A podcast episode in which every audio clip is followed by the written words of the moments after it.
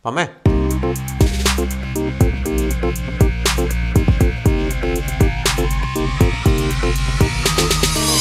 Ogilvy Podcast, καλώς ήρθατε. Γεια σας, είμαστε κοντά σας για μία ακόμα φορά, για ένα ακόμα Ogilvy Podcast.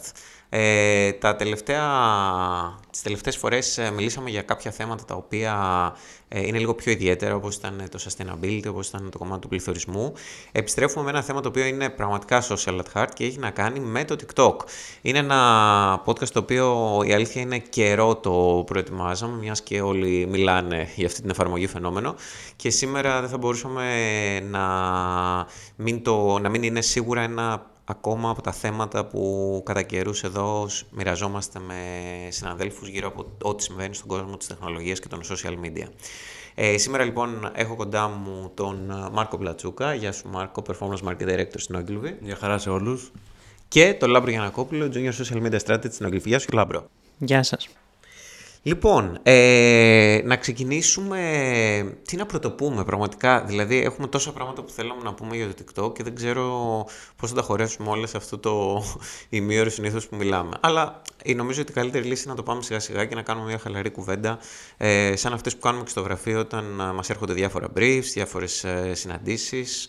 Ε, εφαρμογή φαινόμενο. Ε, πρόσφατα δημοσιεύσαμε και ένα σχετικό συνοδευτικό paper ε, και Λάμπρο νομίζω ότι το περιέγραψες στην εφαρμογή σαν την εφαρμογή φαινόμενο. Και εκκολαπτήριο των νέων trends. Σωστά. Ε, νομίζω ότι όλη αυτή τη στιγμή ε, δεν είναι ότι είμαστε σε μια φάση στην οποία οι πελάτες, ο κόσμος του marketing, όλοι εμείς συζητάμε για το TikTok γιατί προσπαθούμε να καταλάβουμε αν όντως ε, είναι ας πούμε το τελευταίο κοινωνικό δίκτυο που είναι το πιο popular, αλλά πώς θα μπουν όλοι μέσα με τον κατάλληλο δυνατό τρόπο. Και όταν λέω όλοι εννοώ κυρίως οι επιχειρήσεις, ε, οι εταιρείες κτλ. Πώς θα βρουν το δικό τους ε, τον άλλη μέσα στην πλατφόρμα και πώς θα δημιουργήσουν περιεχόμενο ε, έχοντας, γίνοντας γινόμενοι οι ίδιοι ε, creators. Ε, ας ξεκινήσουμε λίγο από την αρχή, ε, πολύ σύντομα να δούμε λίγο ιστορικά πώς ξεκίνησε αυτή η εφαρμογή, γιατί όλοι τη μάθαμε νομίζω μέσα στην καραντίνα ε, όπου ε, μέσα με τον εγκλισμό και τα λοιπά ο καθένας άρχιζε, είχε τρελαθεί, αυξήθηκε ο χρόνος ε, ε, που περνούσαμε online και δημιουργούσαμε βίντεο. Ε, αλλά ε, και προϋπήρχε αυτού ε, του 2018, οπότε να δούμε λίγο ποια είναι η πορεία του. Θέλεις να μας ε, ναι. στο ταξίδι αυτό; Ουσιαστικά η ιστορία του TikTok ξεκινάει από το 2016 από την Κίνα ε, εκεί δημιουργήθηκε η πρώτη εκδοχή του TikTok, ε, που αν την προφέρω σωστά λεγόταν Doing ή κάπως έτσι. Ε, ήταν αυτό που ξέρουμε, μια πλατφόρμα διαμοιρασμού σύντομων βίντεος ε, και ένα χρόνο αργότερα, δηλαδή το 2017, η μητρική εταιρεία η ByteDance λάνσαρε την διεθνή έκδοση αυτής της εφαρμογής, ε, ονομάζοντάς την TikTok. Ε, λίγο, λίγους μήνες αργότερα συγχωνεύθηκε ε, με, το, με το Musical.ly και έτσι απέκτησε την τελική του μορφή το TikTok ως εφαρμογή. Ε, από εκεί και έπειτα η εξέλιξη ήταν ραγδαία ε, και φυσικά απογειώθηκε μέσα στους πρώτους μήνες του 2020 ε, με την πανδημία του κορονοϊού και τα, και τα lockdowns. Σήμερα το TikTok ε, στην Ελλάδα έχει ξεπεράσει τα 3 εκατομμύρια ενεργούς χρήστες μηνιαίως, καλά παγκοσμίως πάνω από 1 δισεκατομμύριο χρήστες. Ε, έχουμε insights για την ελληνική αγορά, γιατί στην αρχή ηλικιακά πλασαρίστηκε σε μια εφαρμογή που αφορούσε μόνο το, στο ηλικιακό κοινό το 13-18, ε, αλλά πια βλέπουμε και πολύ μεγαλύτερες ηλικίες, έτσι δεν είναι Μάρκο; Η αλήθεια είναι ότι είναι πολύ συνήθις να ακούμε ότι το TikTok σε, κατά βάση ας πούμε έχει έτσι σαν κοινό το νεανικό κοινό 13+, 13-18 θα λέγαμε, 13-24. Η αλήθεια όμως είναι ότι τα τελευταία, θα, θα πούμε το τελευταίο χρόνο, 1,5 χρόνο περίπου, βλέπουμε όλους τους διαφημιζόμενους να στρέφονται προς τα εκεί, τουλάχιστον σε πρώτη φάση διερευνητικά, να καταλάβουν λίγο τι είναι αυτό το μέσο, πώς θα μπορούσαν να εισέλθουν σε αυτό κτλ. Οπότε αυτό προκύπτει από το γεγονός ότι προφανώς παρακολουθούν το κοινό τους, παρακολουθούν πού βρίσκεται το κοινό τους. Με αποτέλεσμα ε, αυτή τη στιγμή να καταγράφουμε περίπου 3,2 εκατομμύρια χρήστες στην Ελλάδα, όπως είπε και ο Νικόλας προηγουμένως. Ε, και στην επόμενη καταμέτρηση που υπολογίζουμε να είναι κάπου στα μέσα του Νοεμβρίου, θα δούμε ότι το κοινό TikTok, το, αυτό το οποίο μπορούμε να καταγράψουμε, δηλαδή 18+, ε, έχει, θα έχει ξεπεράσει τα 4 εκατομμύρια. Και να πούμε ότι εδώ, σε αυτό που είπες το 18+, είναι πολύ σημαντικό και να το γνωρίζουν και όσοι θέλουν να διαφημιστούν στην εφαρμογή, ότι μπορούν να στοχεύσουν και μικρότερες ηλικίες, απλά το TikTok δεν δημοσιεύει στοιχεία για αυτές τις μικρότερες ηλικίες, άρα σίγουρα το νούμερο αυτό είναι και ακόμα μεγαλύτερο. Ισχύει, δηλαδή υπολογίζεται περίπου, υπολογίζεται περίπου 500.000 χρήστες 13-17, Εντάξει, όντως είναι, ένα, είναι ένα, ένας αριθμός που είναι μια έτσι, εκτίμηση από το μέσο, δηλαδή δεν τη δημοσιεύει, απλά αυτό έχει δείξει εμπειρία. Ε, Συν ότι, να προσθέσω κάτι σε αυτό που είπες Νικόλα, είναι ότι, ότι όντως οι διαφημιζόμενοι μπορούν να στοχεύσουν αυτές τις ηλικίες. απλώς κάποια industries, κάποιες, ε, κάποιες κατηγορίες διαφημιζόμενων δεν μπορούν ε, λόγω πώλησης και τα λοιπά να στοχεύσουν αυτούς τους χρήστες, αλλά πάντα αυτό έρχεται σε συνεννόηση με τους ε, representatives του μέσου. Λοιπόν, πώς δημιουργούμε, πώς δημοσιεύουμε ένα βίντεο; Γιατί πολλοί ε, λένε για την εφαρμογή, αλλά δεν... Ε, νομίζω το καλύτερο τεστ είναι να κατεβάσουν όλη την εφαρμογή, ε, αν δεν την έχουν ήδη στο κινητό τους, ε, και να μπουν στη διαδικασία να δημοσιεύσουν, να δημιουργήσουν ένα βίντεο. Δηλαδή να γίνουμε όλοι creators. Ε, υπάρχει δυνατότητα να, αφού γράψουμε ένα... Υπάρχει δυνατότητα και να μεταφορτώσουμε βίντεο, αλλά το, φυσικά δεν το συστήνουμε. Δηλαδή να κάνουμε upload ένα υλικό το οποίο ήδη υπάρχει μέσα. Ε, η λογική είναι να εκμεταλλευτούμε και όλα τα editing ε, tools της εφαρμογής, τα οποία είναι πολλά. Μπορούμε να προσθέσουμε ήχους, φίλτρα, εφέ, ε, μπορούμε να αλλάξουμε την ταχύτητα, να κάνουμε retouch, να προσθέσουμε πίσω green ε, screen ε, όπου μπορούμε πίσω να απομονώσουμε στην ουσία ε, το φόντο και να έρθουμε να ενθέσουμε ένα δικό μας element ή τον ίδιο μας το χαρακτήρα σε ένα οποιοδήποτε background. Υπάρχουν πάρα πολλές δημιουργικές δυνατότητες. Ε, τι είναι αυτό πιστεύεις, ε, Λάμπρα, από όλα τα features τα οποία έχει κάνει το TikTok τόσο ξεχωριστό και ε, στην ουσία ευνόησε, αν θέλεις, και την ευκολία στο να δημιουργούμε περιεχόμενο; Ε, νομίζω ότι σίγουρα βοηθάει πάρα πολύ η δυνατότητα που δίνεις στους χρήστες να χρησιμοποιούν τον ήχο κάποιου άλλου βίντεο προκειμένου να δημιουργήσουν το δικό τους βίντεο. Ε, και αυτός κιόλας είναι ένας πολύ, πολύ συνήθις μηχανισμός με τον οποίο εξαπλώνονται ε, τα trends στην πλατφόρμα. Ε, δηλαδή ξεκινάει ένας ήχος και σιγά σιγά ε, γίνεται όλο και πιο δημοφιλής και τρε, καταλήγει να, τρεντα, να τρεντάρει, ας πούμε. Ναι, και, ε, και, και όλος ο συγχρονισμός των, των χιλιών, όλο αυτό το lip syncing. Σωστά. Πούμε, αυτό που, που γνωρίζαμε και από το musical πιο παλιά, που okay, πλέον έχει φτάσει σε άλλο επίπεδο στο TikTok. Ε, πόσα, μέχρι πόσα δευτερόλεπτα ε, μπορεί να είναι ένα βίντεο, ε, δηλαδή για τα brands ε, όταν θα πάνε να το ανεβάσουν σε οργανικό ε, επίπεδο. Το TikTok δίνει πλέον τη δυνατότητα για βίντεο μέχρι 10 λεπτών, ε, αλλά δεν το συστήνουμε αυτό. Οπότε γύρω στα 20 με 30 δευτερόλεπτα είναι μια πολύ καλή διάρκεια. Ωραία. Λοιπόν, ε, αλλάζει κάτι σε επίπεδο όταν θέλουμε να στήσουμε μια διαφήμιση, Μάρκο, ε, που εκεί συνήθως ε, δεν είναι εύκολο να, έχουμε, να εκμεταλλευτούμε όλα τα editing tools της εφαρμογής ε, και συνήθως πρέπει να είναι έτοιμο το υλικό ποιος είναι ένας ενδεδειγμένος, θα λέγαμε, τρόπος, ώστε να κάνουμε τα βίντεο όσο γίνεται πιο ε, TikTok ε, related και όχι τόσο ads, μιας και αυτό είναι και το μάντρα όλης της ε, πλατφόρμας. Ναι, η αλήθεια είναι ότι σε όλες τις περιπτώσεις, ε, όταν προτείνουμε κάποιο βίντεο σε κάποιον πελάτη μας για το TikTok, λέμε αυτό όντως, ότι θέλουμε να το κάνουμε λίγο πιο TikTokized. Χρησιμοποιούμε αυτή την έκφραση, που σημαίνει πρακτικά ότι αυτό που έχουμε δει να δουλεύει καλύτερα είναι τα βίντεος να είναι περίπου 15 δευτερόλεπτα σε, σε διάρκεια. Το μέγιστο θα λέγαμε αυτό είναι 10 με 15 δευτερόλεπτα. Και η αλήθεια είναι ότι αυτό προκύπτει από αρκετά τεστ που έχουμε τρέξει.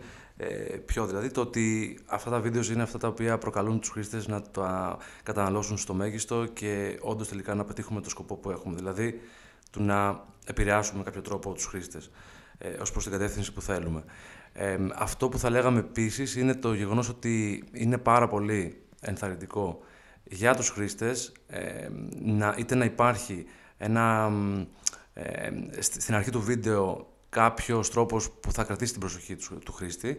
Αυτό θα λέγαμε ότι γίνεται στα πρώτα δύο δευτερόλεπτα.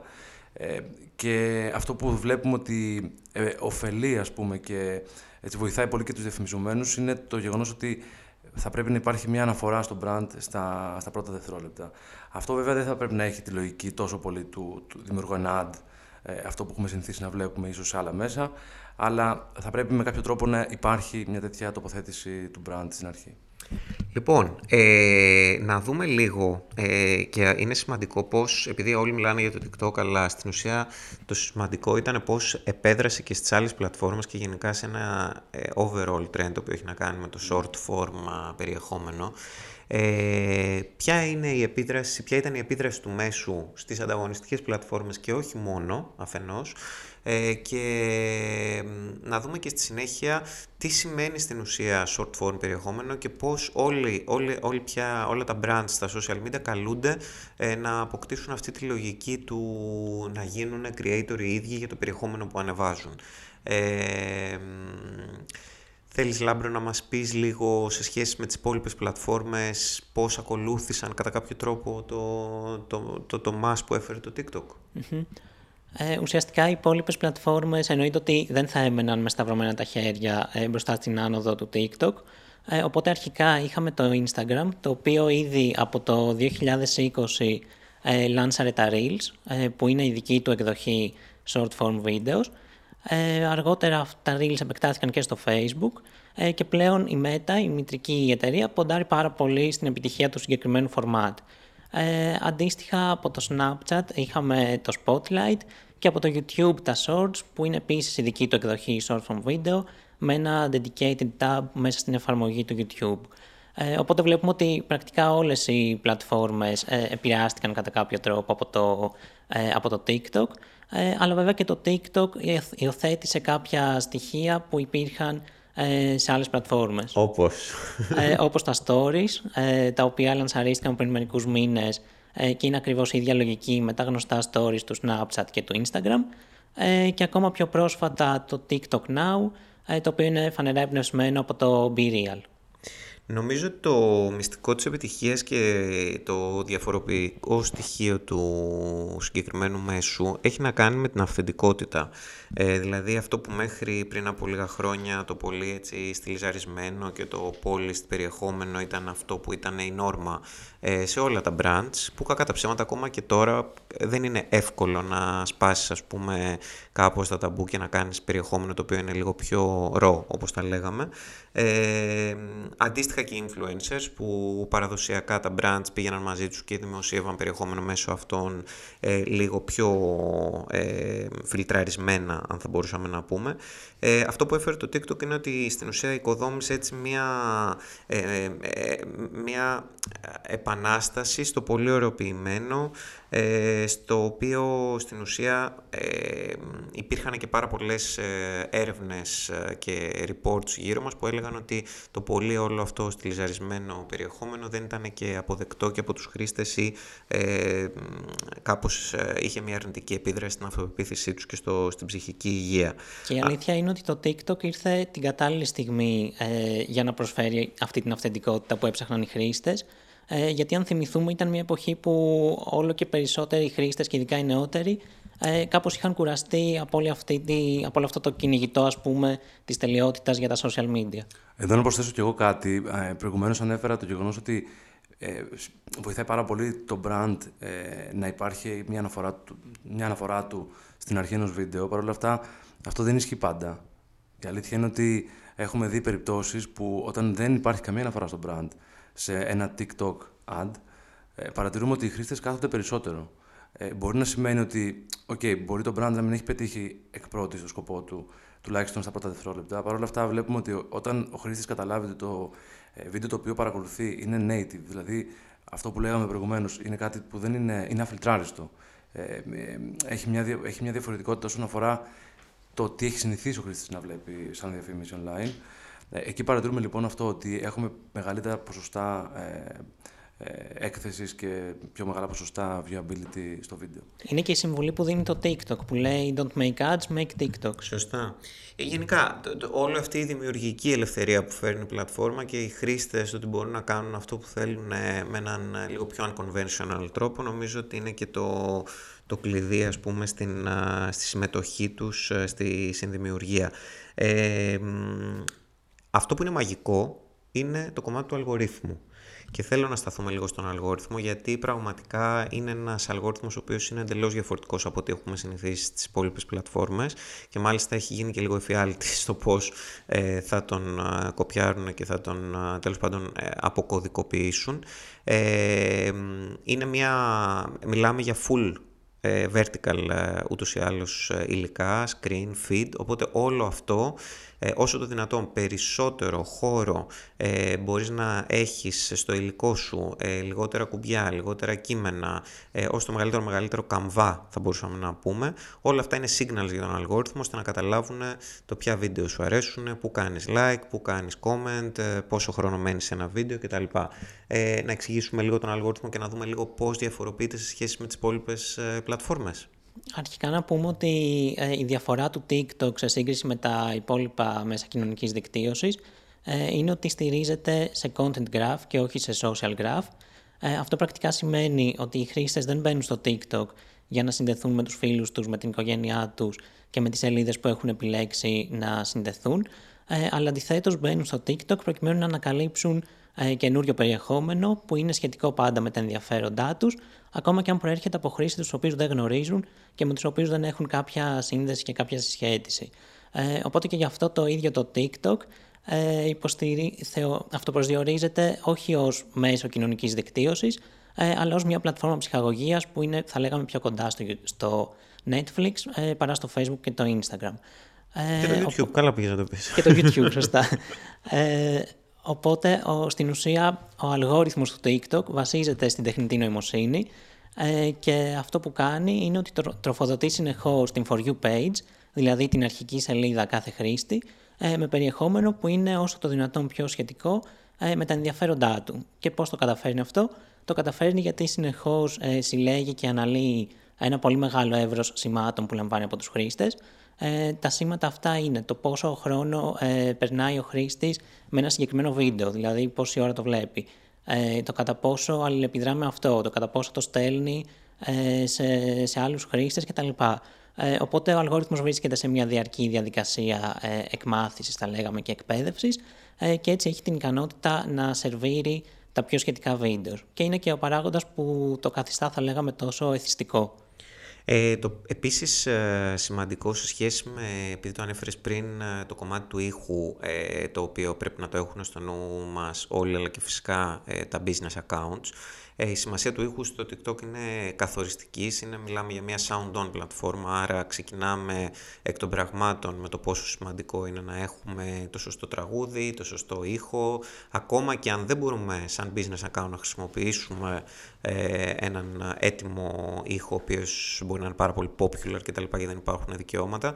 Υπάρχει μια, ένα music library της ίδιας της εφαρμογής ε, με πάρα πολλά τραγούδια μέσα, πάρα πολλούς ήχους, instrumental ε, χαλιά, αλλά και ε, ήχους που μιμούνται λίγο όλο αυτό το trending ε, των ε, πολύ γνωστών ε, ήχων και βλέπουμε και παρατηρούμε και πάρα πολλά case studies τα οποία ε, πολλά brands έχουν χρησιμοποιήσει με τη βοήθεια μιας νέας μουσικής έχουν ξεκινήσει ένα trend και πάρα πολλοί χρήστες έχουν πατήσει πάνω σε αυτούς τους ήχους μετά και το έχουν κάνει δικό τους και μιλάμε από παιδικά τραγούδια, rock hits, διάφορους καλλιτέχνες πολύ πιο δημοφιλή και mainstream μελωδίες.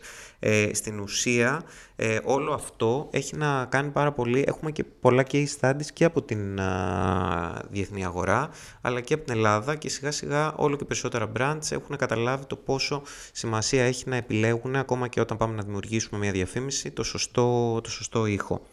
Ε, επίσης κάτι άλλο σημαντικό είναι οι κοινότητες στο TikTok, δηλαδή πόσες από αυτές, ε, πόσοι χρήστες σιγά σιγά, επειδή μιλάμε για ένα community engagement που δημιουργείται μέσα από την εφαρμογή, ε, έχουν δημιουργηθεί από το πουθενά, από εκεί που δεν το περιμέναμε. Ε, για πες καμία παράδειγμα. Ε, νομι, υπάρχουν πολύ μεγάλες και γνωστές κοινότητες, όπως είναι για παράδειγμα το Moms of TikTok, όπου μαζεύονται μητέρες και λένε τα προβλήματά τους, δείχνουν χιουμοριστικά βίντεος και όλα αυτά. Ε, υπάρχει το BookTok, ε, όπου μπορεί κανείς να βρει κριτικές βιβλίων, προτάσεις ε, και είναι και μια κοινότητα κιόλας που έχει εμπορικό αντίκτυπο, ε, με την έννοια ότι σε κάποια βιβλιοπολία πλέον στο εξωτερικό υπάρχει ολόκληρο section με την επιγραφή BookTok και από κάτω ε, τοποθετούνται τα βιβλία που συζητούνται αυτή την εποχή στην πλατφόρμα. Και από εκεί και πέρα υπάρχουν και πιο νης πλατφόρμες, ε, όπως το Witchtalk που σχετίζεται με τη μαγεία ε, και άλλα αντίστοιχα νης ενδιαφέροντα. Άρα, πάρα πολλές κοινότητες, ανάλογα με το industry και με το vertical, παρατηρούμε ότι μπορεί ήδη το, το industry στο οποίο δραστηριοποιείστε να υπάρχει μέσα στο TikTok και να μην το γνωρίζετε. Ε, μια καλή, ένα καλό tip είναι σε σχέση ας πούμε με το οποιοδήποτε vertical να προσθέτουμε πάντα την κατάληξη talk ώστε να δούμε εκεί πέρα κατά πόσο οι χρήστες έχουν αρχίσει ε, χάρη στο finance, fintalk ή στο book που έλεγες πριν, booktalk και όλα αυτά να μπαίνουμε και να βλέπουμε λίγο κατά πόσο οι χρήστες έχουν ήδη ε, μπει μέσα στην εφαρμογή και έχουν δημιουργήσει περιεχόμενο. Ε, δεύτερον, η πολύ σημασία του, του ήχου, είτε αξιοποιούμε το commercial audio library όπως είπαμε της εφαρμογής, είτε δημιουργούμε ε, ένα πρωτότυπο μουσικό κομμάτι στο οποίο, ε, γιατί όχι έχουμε και εμείς τα rights, άρα παίζουμε μπάλα πιο εύκολα και ξεκινάμε εμείς στην ουσία το trend από το να το υιοθετήσουν οι χρήστες. Ε, και τρίτον, ε, κάτι το οποίο δεν έχουμε έτσι αναφέρει μέχρι στιγμής, αλλά είναι ίσως η, η καρδιά του μέσου, οι creators. Ε, εδώ λοιπόν ετοιμάζονται, ετοιμάζεται, η ίδια, το ίδιο το TikTok έχει αναπτύξει και το δικό του creator marketplace, το οποίο σιγά σιγά θα έρθει και στην Ελλάδα, αλλά πάμε λίγο να δούμε ε, την ε, διαφορά, δηλαδή τι συμβαίνει με τους παραδοσιακούς influencers και πώς όλοι ε, περάσαμε σε μια εποχή που μιλάμε για creators. Οι creators είναι πράγματι ε, η ψυχή του TikTok.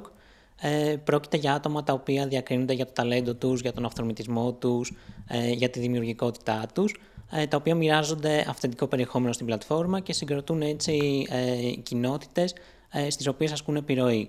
Ε, ωστόσο, επειδή μιλάμε για επιρροή, ε, θα πρέπει να κάνουμε το διαχωρισμό μεταξύ των παραδοσιακών influencers και των creators του TikTok, ε, με την έννοια ότι οι TikTok creators ε, είναι άτομα πολύ πιο οικία ε, και πολύ πιο προσιτά στο μέσο χρήστη σε σχέση με τους παραδοσιακούς influencers όπως τους ξέραμε ε, που ίσως είναι και κάπως ε, απρόσιτοι θα λέγαμε.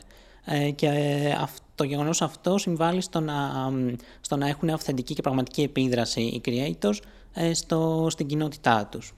Είναι σημαντικό ανάλογα με τον κλάδο στον οποίο ανήκει το, το brand, η μάρκα, να, αλλά και τους στόχους που έχουμε θέσει για την επικοινωνία, να επιδιώκουμε να συνεργαζόμαστε με creators που μπορούν να δημιουργούν ε, αυθεντικό περιεχόμενο, ε, αντίστοιχα και οι, οι συνεργασίες που κάνει οποιαδήποτε εταιρεία μαζί τους ε, πρέπει να τους εμπιστευτεί, πρέπει να τους παραχωρήσει μια δημιουργική ελευθερία, πρέπει να εκμεταλλευτεί όλο αυτό το cultural relevance το οποίο και οι ίδιοι φέρνουν ε, σαν ε, μέσα στην εφαρμογή πιο δημιουργικοί ας πούμε άνθρωποι, χρήστες. Ε, είναι σημαντικό να υπάρχει διαφάνεια, άρα οτιδήποτε, οτιδήποτε διαφημιστικό ε, γίνεται να συνοδεύεται από ένα branded content ε, tag το οποίο δημιουργείται μέσα στους χρήστες η εντύπωση ότι όντως μιλάμε για μια ε, πληρωμένη επικοινωνία και σίγουρα ως το δυνατόν μακροχρόνιες συνεργασίες γιατί οι άνθρωποι ταυτίζονται με τους creators και είναι σημαντικό να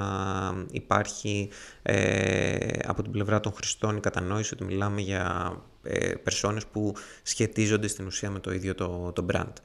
Ε, επειδή σε έχω παραμελήσει λίγο, για να μην νομίζεις ότι, Μάρκος, σε να αναφέρουμε, ότι δεν ε, θα, μας, ε, θα τη γλιτώσεις, ε, θέλω λίγο τώρα να πάμε στο κομμάτι του πώς μπορούμε να εκμεταλλευτούμε την εφαρμογή ε, σε επίπεδο marketing. Άρα πώς να χρησιμοποιήσουμε στην ουσία το μέσο για να βοηθήσουμε μια επιχείρηση ε, ανάλογα με τους ε, εκάστοτε στόχους. Δηλαδή είτε να αυξήσουμε την αναγνωρισιμότητά τους, είτε να δημιουργήσουν λίγο πιο engagement και πιο δεσμευμένες κοινότητες, αλλά ακόμα και να πουλήσουν, γιατί το TikTok είναι και λίγο παρεξηγημένο, δεν βοηθάει σε conversions ή sales, αλλά τελικά βλέπουμε ε, καθημερινά και οι studies τα οποία σίγουρα ε, πετυχαίνουν να πραγματοποιήσουν πωλήσεις προϊόντων και υπηρεσιών μέσα από την ίδια την εφαρμογή.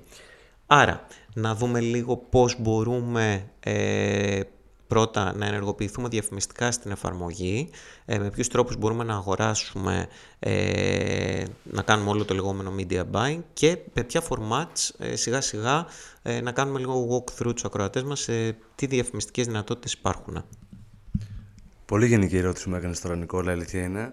Παρ' όλα αυτά υπάρχει, υπάρχουν πάρα πολλά πράγματα τα οποία μπορούμε να πούμε εδώ πέρα. θα ξεκινήσω λέγοντας ότι το TikTok τα ads στο TikTok πάνω κάτω ο τρόπος που ας πούμε, προσεγγίζουμε το μέσο δεν θα λέγαμε ότι διαφημιστικά είναι πολύ διαφορετικός από άλλες πλατφόρμες που έχουμε συνηθίσει όπως ας πούμε Facebook, ε, τα Meta Ads, σε πάση περιπτώσει. Ε, θα λέγαμε ότι υπάρχουν πάρα, πολλοί, υπάρχουν πάρα πολλοί κοινοί δρόμοι και πάρα πολλές όμοιες καταστάσεις εκεί μέσα, στα, στο TikTok Ads λοιπόν, στο ad account, σε κάποιο ad account του TikTok. Μπαίνοντας λοιπόν μέσα σε ένα τέτοιο ad account, θα παρατηρήσουμε ότι υπάρχουν διάφορες δυνατότητες όπως είναι να στοχεύσουμε χρήστες ε, είτε δημογραφικά είτε με βάση ε, τη συμπεριφορά τους ε, στην πλατφόρμα.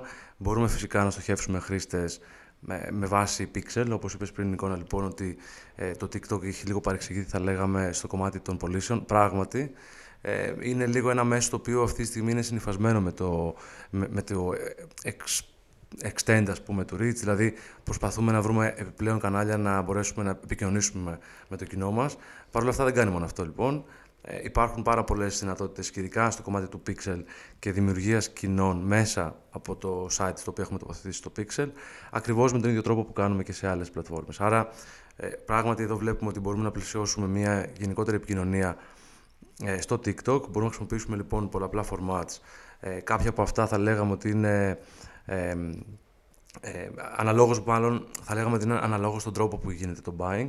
Ε, προφανώς υπάρχει και εδώ στην περίπτωσή μας, ε, στο TikTok δηλαδή υπάρχει το κομμάτι του, ε, του auction ε, στο κομμάτι του buying, υπάρχει το κομμάτι του reach frequency, όπου είναι λογικό αυτό που λέει και ακριβώς αυτή, αυτή η φράση, ότι αγοράζουμε, προαγοράζουμε θα λέγαμε το κοινό μας, ε, οπότε έχουμε εξ αρχής έχουμε την εικόνα του ε, σε τι κοινό θα απευθυνθούμε, ποιος, ποιος είναι αυτός ο όγκος του κοινού που θα απευθυνθούμε, ποια θα είναι ενδεχομένως τα ενδιαφέροντα αυτού του κοινού κτλ. Άρα κάθε, κάθε ένας από αυτούς τους δύο τρόπους ε, μπορεί να υποστηριχθεί και από διαφορετικά formats.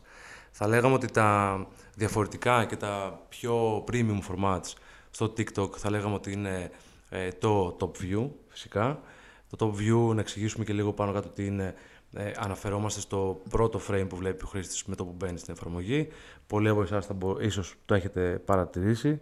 Ε, αυτό ο τρόπος που γίνεται αυτό το buying είναι, πλέον είναι self-served, οπότε εμείς, δηλαδή ε, τα agencies ε, οι διαφημιζόμενοι απευθείας μπορούν να αγοράσουν αυτό το χώρο, αυτό το χρόνο και το χώρο. Ε, υπάρχουν επίσης ε, κάποια άλλα premium formats όπως είναι τα top feed. Τα top feed με το top view έχει μια πολύ σημαντική διαφορά ότι στο top feed πρακτικά ο διαφημιζόμενος μπορεί να εμφανιστεί στα πρώτα αποτελέσματα, στα πρώτα τέσσερα αν δεν κάνω λάθος αποτελέσματα ε, στο feed του χρήστη. Αυτά καταλαβαίνουμε όλοι ότι εξασφαλίζουμε πάρα πολύ ε, premium συνθήκες, δηλαδή ότι έχουμε ακόμα την προσοχή του χρήστη ε, και ούτω καθεξής. Και φυσικά μετά υπάρχουν και τα κλασικά ας πούμε ε, formats και ad types που είναι το, εννοείται με βίντεο, έτσι μιλάμε με βίντεο λογικές, όπου πάλι στοχεύουμε, με, στοχεύουμε τους χρήστες με τους τρόπους που αναφέρουμε προηγουμένως. Ε, σε αυτή την περίπτωση να, να αναφέρουμε ότι υπάρχει μια ειδοποιώς διαφορά σε σχέση με τα υπόλοιπα μέσα που έχουμε συνηθίσει. Ε, κάποιες από αυτές είναι τα add-ons. Τα add-ons λοιπόν ε, είναι κάποιες έξτρα προσθήκες θα λέγαμε οι οποίες μπορούν να τοποθετηθούν σε ένα ad.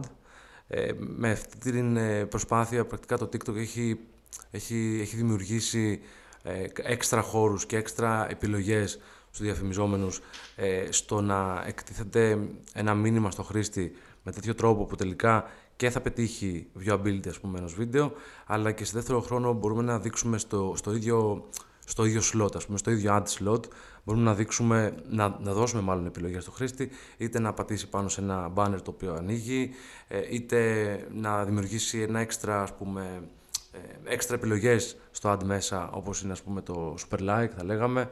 Όλα αυτά είναι, όλες αυτές είναι κάποιες λεπτομέρειες, οι οποίες όμως πράγματι έχουν δώσει έτσι στο, στο μέσο κάποια, ένα νέο αέρα και νέους τρόπους που μπορεί να απευθυνθεί ένας διαφημιζόμενος ε, στο κοινό του.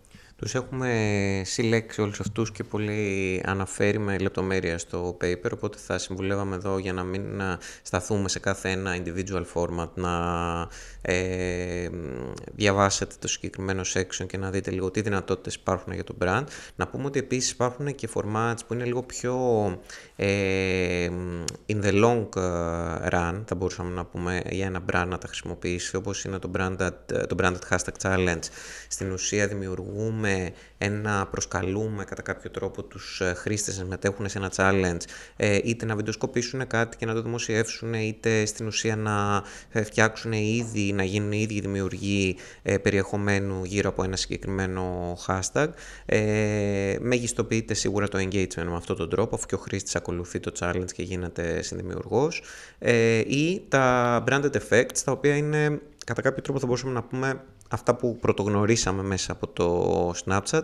Ε, δημιουργούμε branded stickers, φίλτρα, διάφορα εφές τα οποία ο χρήστης μπορεί να τα χρησιμοποιήσει στο δικό του βίντεο και η λογική είναι ότι για 7 μέρες αν το αγοράσουμε αυτό σαν μηντιακό ε, solution ε, το φίλτρο αυτό, το sticker αυτό τρεντάρει στην ουσία όταν θα πάει ένας χρήστης να επιλέξει τα διαθέσιμα φίλτρα θα το δει πρώτο πρώτο ε, στην εφαρμογή. Άρα μιλάμε για πιο πολύ engagement και σίγουρα επειδή είναι και ε, λίγο πιο ακριβά ως προς την επένδυσή τους ε, solutions, καλό είναι ένα brand να έχει χτίσει λίγο πάνω κάτω ε, πρώτα το χαρακτήρα του, το tonality του και τα γενικότερα την παρουσία του μέσα στην εφαρμογή και μετά να καταφύγει σε τέτοιου είδους πιο upgraded λύσεις.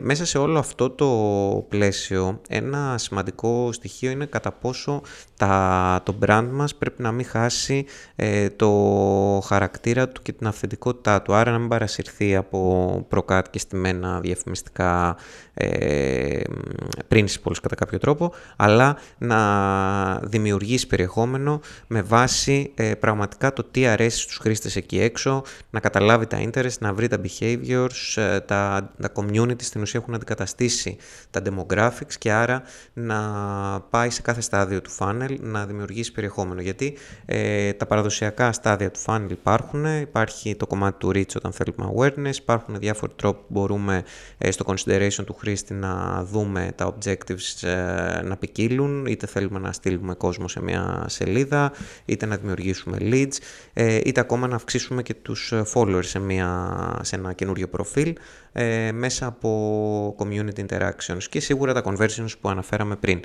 Ε, εδώ λίγο θα ήθελα να σταθούμε και στο κομμάτι του measurement, το οποίο είναι πολύ σημαντικό στην εφαρμογή. Άρα, ε, πώς γίνεται το reporting και τι συμβαίνει με το, με το Pixel ε, ή με το API της εφαρμογής, να δούμε λίγο κάποια τέτοιου είδους πιο τεχνικά πράγματα που είναι σημαντικά. Ναι, πράγματι το κομμάτι του measurement είναι πάρα πολύ σημαντικό γιατί η αλήθεια είναι ότι αναφέραμε πριν το κομμάτι των, των polations και των conversions, παρόλα αυτά δεν είναι μόνο αυτά τα οποία αξίζουν έτσι ε, μέτρησης, χρειάζονται δηλαδή να υπάρχει μέτρηση ε, για διάφορα KPIs και metrics. Ε, κάποια από αυτά θα πούμε ότι ε, αρχικά ξεκινώντας μάλλον ε, από, το, από το κομμάτι των πωλήσεων και των ε, ROAS θα δούμε ότι το TikTok δίνει πάρα πολλές επιλογές και έχει ένα πάρα πολύ advanced θα λέγαμε reporting ε, tool μέσα στην πλατφόρμα που πράγματι έχεις, ε, έχεις εικόνα για οτιδήποτε μπορείς να τρέξεις. Ε, αυτό που αξίζει εδώ να αναφέρουμε είναι το γεγονός ότι πέραν του Pixel, άρα και της ε, πληροφορίας που έρχεται μέσα από αυτό, την οποία την βλέπουμε, αποτυπώνεται δηλαδή μέσα στην ε, πλατφόρμα και στο, στο reporting ε, section ας πούμε του ε, TikTok Ads, των TikTok Ads, θα δούμε ότι υπάρχει και, και πιθανότητα, μάλλον υπάρχει δυνατότητα να πούμε σωστά, του third party tracking στο TikTok, όπως για παράδειγμα είναι το W-Verify και η MOAT, όπου πρακτικά βλέπουμε ότι με ένα κλικ ε, ο διαφημιζόμενος έχει τη δυνατότητα να παρακολουθεί viewability metrics ανα πάσα στιγμή. Οπότε με την προσθήκη αυτού του measurement method, της, της μεθόδου ε, μέτρησης λοιπόν, ε, το TikTok ε, καθιστάται έτσι σαν ένα αξιόπιστο μέσο και εργαλείο διαφήμισης ε, για, για όλους. Λοιπόν, να σου πω, περίμενα γιατί μα ζάλισε τώρα με τα διαφημιστικά και πρέπει να. Ναι, λοιπόν, θέλουμε να πάμε τώρα ξανά. Θα, εγώ θα ξαναγυρίσω στο creative κομμάτι, το οποίο ε, πρέπει, είναι σημαντικό στην πλατφόρμα αυτή. Ε, υπάρχουν κάποιες δυνατότητες οι οποίες έχουν ξεκινήσει ήδη στο εξωτερικό και σιγά σιγά έρχονται και στη χώρα μας, στο market μας ε, και έχουν να κάνουν με creative ε, εργαλεία μέσα στην εφαρμογή ε, που σιγά σιγά ε, θα ευνοήσουν, θεωρώ, και διαφημιζόμενους που δεν έχουν εκεί πάρα πολύ ε, ενδεχομένως υψηλό budget ή θέλουν να πειραματιστούν στην πλατφόρμα ή μπορεί και να μην έχουν και agencies να συνεργαστούν και να τρέχουν πολλά πράγματα ε, μόνοι τους. Ε, το βασικό είναι το TikTok Video Editor, ε, όπου μπορεί ο χρήστης ε, να μεταφορτώσει το, τα υλικά του, το βίντεο που έχει κτλ. Ε, και να το επεξεργαστεί ε, με όλα τα δημιουργικά εργαλεία που παρέχει ε, το TikTok. Δηλαδή μπορεί να βάλεις stickers, text overlays, effect, voiceovers κτλ. Ε, καθιστώντας έτσι το βίντεο του πιο TikTok native. Ε, στην ίδια λογική ε, υπάρχει και το Smart Video, ε, όπου με το πάτημα ενός κουμπιού ε, φωτογραφίες και βίντεο clips μετατρέπονται σε TikTok βιντεάκια, ε, τα οποία μπορεί εννοείται το χρήστης να επεξεργαστεί. Ε, μπορεί επίσης να χρησιμοποιηθεί το video template, ε, όπου ο διαφημιζόμενος επιλέγει ανάμεσα σε περισσότερα από 100 templates, ε, προσαρμόζει τα δικά του βίντεο, εικόνες, χρώματα, λογότυπα κτλ. και δημιουργεί τη διαφήμισή του.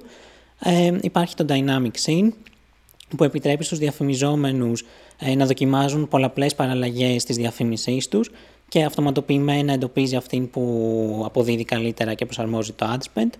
Ε, το Auto Generation and Refresh, ε, το οποίο αναπτύσσει αυτόματα δημιουργικά και με οπτικά εφέ και με μεταφράσεις και με text overlays κτλ. Ε, και με τα πρώτα σημάδια creative fatigue που ανοιχνεύονται προχωράει στην ανανέωση των assets. Και τέλος έχουμε το Smart Fix, ε, όπου όταν ένας διαφημιζόμενος ανεβάζει το βίντεο του στο TikTok Ads Manager, έρχεται το Smart Fix ε, και αναλύει κατά κάποιο τρόπο τη διαφήμιση και αν εντοπίσει κάποιο πρόβλημα που μπορεί να δημιουργήσει στη συνέχεια εμπόδια στην αποδοχή της από το σύστημα, είτε τα διορθώνει αυτόματα, είτε, προτείνει, είτε δίνει μεγαλύτερο έλεγχο στο διαφημιζόμενο μέσω του video editor για να διορθώσει εκείνο τα θέματα. Ε, και να πω ότι υπάρχει και μέσα στο paper ένα μυστικό, το, μια μυστική σελίδα, δεν θα πούμε πια, για να το διαβάσει, το έχει τίποτα άλλο, ε, στο οποίο έχουμε, κάνει ένα, έχουμε πάρει κάποια σενάρια και έχουμε δει ε, αυτές τις δυνατότητες, τι συμβαίνει αν, μπορείτε, αν δεν έχετε budget, αν έχετε budget, αν μπορείτε να βρείτε creators, αν θέλετε να τρέξετε πράγματα μόνοι σας.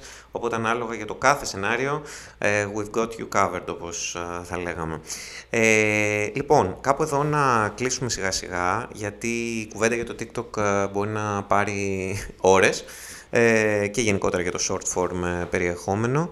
Ε, είμαστε στην Ogilvy να πω ότι υπάρχει, έχουμε αναπτύξει ένα ειδικότερο expertise στη συγκεκριμένη ε, εφαρμογή και αυτό γιατί η ομάδα Social και Performance της Ogilvy είναι εδώ για να βοηθήσετε σε επίπεδο στρατηγικής είτε σε επίπεδο ε, συνεργασίας ε, και ανείχνευσης ειδικών creators μέσα από την ομάδα του influence business μας αλλά ακόμα και για media buying και φυσικά για τη δημιουργία του περιεχομένου. Άρα για οτιδήποτε σας απασχολεί μπορούμε να είμαστε σε επαφή και να, από, το, από το κομμάτι της στρατηγικής μέχρι και τη δημιουργία του περιεχομένου αλλά και τη διαφημιστική παρουσία και σίγουρα να έχουμε πάντα στο μυαλό μας, θα το ξαναπούμε και με αυτό θα ήθελα να κλείσουμε, το πόσο σημαντικό είναι να δημιουργούμε ε, TikTok videos ε, native ε, σε σχέση με την εφαρμογή και όχι διαφημίσεις. Αυτό ίσως είναι και ένα μάντρα το οποίο το έφερε η εφαρμογή και νομίζω ότι θα, θα μπορεί να κάνει απλά κάλλιστα σε, όλες, σε όλα τα social media εκεί έξω,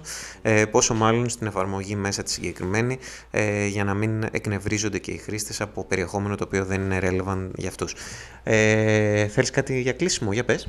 Ναι, εγώ θα κλείσω λέγοντας ότι, μάλλον δίνοντας μία πρόταση θα έλεγα προς, ε, προς όλους, σχετικά με το TikTok, εγώ θα πω απλά δοκιμάστε, δοκιμάστε πράγματα. Θα δείτε ότι αναλόγως το διαφημιζόμενο, αναλόγως ε, ποιος, ποιο είναι το περιεχόμενο, μπορούμε να δούμε τρελά διαφορετικά παραδείγματα και αποτελέσματα. Οπότε απλώς δοκιμάστε διάφορα πράγματα και θα καταλήξετε ε, σε ποιο είναι το καλύτερο.